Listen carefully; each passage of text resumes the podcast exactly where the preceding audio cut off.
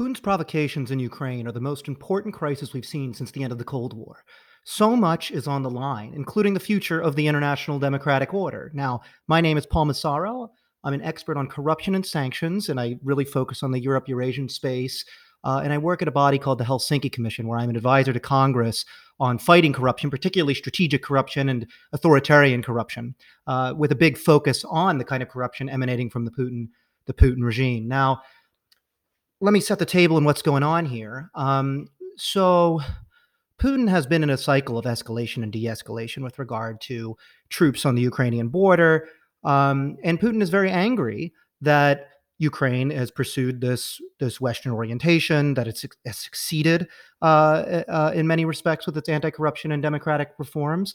Um, and, you know, he seeks to reassert Russian uh, dominance of Ukraine. Uh, now, Putin's rule, the Putin kleptocracy, is based on essentially keeping two groups of people happy or at least you know uh, quiet or or or unable to uh, unable to affect his rule. And those are the Russian people on the one hand, and then on the other hand are his oligarchs and elites. So he is always walking this tightrope uh, that demands that his, on the one hand, his uh, his oligarchs be happy, and they're happy when they have access to the West and then that the people not you know essentially lose patience with his rule. And that and that demands a few things. That demands of course heavy handed repression tactics.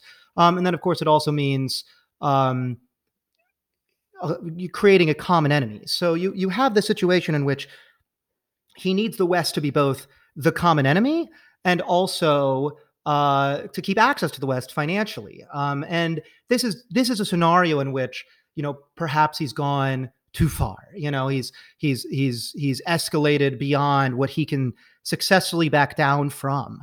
Uh, and many are now saying, many very smart uh, observers are now saying, "Oh, this is this is the one. This is he's going in." You know, um, and how can he not? Because now, how can he now back down? And that's that's where we find ourselves. And what are we going to do now? Uh, Putin has uh, followed a strategy of using strategic corruption, that is, the co opting of Western elites um, and especially former elites like Gerhard Schroeder, the former Chancellor of Germany, um, and other, and of course, Francois Fillon, the, the former Prime Minister of France, and so on and so forth, um, to exert influence in the political systems of these countries, as well as you know slip money into these countries, uh, dirty money stolen from the Russian people, of course, um, through his oligarchs, and this is all used uh, to create influence in these systems. Um, and of course, strategic corruption is useful to uh, exploit cleavages that are already there. So this is going to this is to represent itself differently in in different places. Like in the United States, it would be uh, used to exacerbate the U.S. tendency toward isolationism, uh, or in Germany, for instance, it used to be, it'd be used to exacerbate the sort of German tendency toward um, kind of anti-war or pro-Russian sentiment that has already exists within the country because there's this kind of like German perspective of of viewing Russia as another you know great civilization, and and, and we kind of saw a, a, strange um, uh, view of this when the when the German uh, Navy chief, in fact, uh, was caught on camera talking about how you know Russia and Germany are these great Christian nations and must work together uh, against China and so on and so forth um, who who then resigned. So we're in a very strange situation where NATO now has mobilized, uh, sending sort of troops to other NATO countries, uh, trying to uh, uh create a deterrent effect, and also sending um, huge aid to Ukraine, but then Germany is there actually undermining that. The other uh, sort of saying, no, we're not going to send weapons. Um, we're not. We're actually going to block Estonia from sending weapons eh, for a time, not even sending uh, uh, protective gear like you know combat vests and helmets and so on and so forth. Um, and then also on the sanctions front, where the United States is preparing, you know, the strongest sanctions threats one could think of. Um, Germany is there actually uh, saying, no, we need prudent, you know, quote unquote sanctions. Uh, we need uh, to to take off the table the the threat of actually what's called de-swifting Russia. That would be to remove them from kind of the bank information exchange system, which would block their banks from Western access.